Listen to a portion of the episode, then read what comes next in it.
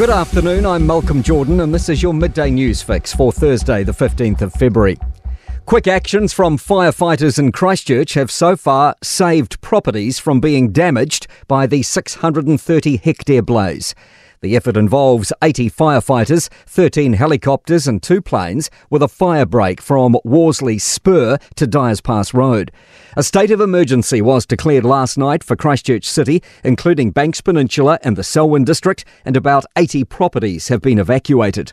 Newstalk Z B's Blake Benny told Kerry Woodham it's a very coordinated effort. There's a lot of commentary around the learnings from the fires seven years ago. They've taken those learnings and they're applying them to this situation, which obviously is very eerily similar. And Civil Defence Group Controller Richard Ball says the fire's threatening Christchurch Adventure Park. It is just on the boundaries of the Adventure Park. It hasn't spread into the heart of the Adventure Park as it did previously. And Police Manager Ash Tab says disaster tourists trying to snap a picture to post online need to keep away. With social media, people are trying to get shots onto their social media accounts. So we just, as I said, we're encouraging people not to come into the area just to have a look. Fire and Emergencies Brad Mosby says it's too early to say what's caused the blaze. It's still early stages of ascertaining how the fire started. Fire investigators on scene today.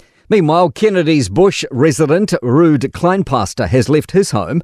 He says they weren't going to endure a repeat of the twenty seventeen fire. To be quite honest, it's the, the stress of those memories that really made us say, look, we're going, that's it. And Canterbury fire crews have also been kept busy by two other fires west of Christchurch. They've contained a grass fire in Rolleston and are extinguishing hotspots from a scrub fire near Oxford. Meanwhile, one person's died in a house fire in Opotiki in Bay of Plenty. KiwiRail's chair is attempting to deflect criticism over Auckland's train network issues. David McLean fronted M Ps on the Transport Select Committee this morning, but he was keen to focus on the state-owned transport company's strengths. We encourage you to look beyond the headlines um, and dive deeper into the business and, and the issues. McLean was still forced to explain why Auckland train services were cancelled because of overheating tracks. He puts it down to KiwiRail being given insufficient funding. The current model for funding the metro networks is not uh, fit for purpose, effectively. And Infrastructure New Zealand head Nick Leggett told the Front Page podcast he agrees under investment's the culprit. There has not been enough investment over long periods of time in renewing and maintaining assets that really keep our country moving every day and keep us healthy and connected.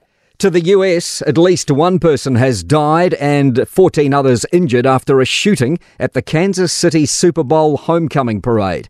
Kansas City Police's Stacey Graves says police have two people in custody. We had over eight hundred law enforcement officers at the location to keep everyone safe. Because of bad actors, which were very few, this tragedy occurred. To sport, reluctance from Crusaders coach Rob Penny to go into the reasons All Black Will Jordan will miss their Super Rugby Pacific opener against the Chiefs in Hamilton next week. Rising football fern Macy Fraser is heading home from the Oceania Women's Olympic Qualifier in Samoa after suffering a mild concussion. And Rafael Nadal has pulled out of his planned return to tennis at the Qatar Open next week, saying he's not yet ready to play after withdrawing from the Australian Open last month with a muscle tear. I'm Malcolm Jordan. That's your latest News Fix. We'll be back with the next update at five p.m. from the Newstalk Z B newsroom.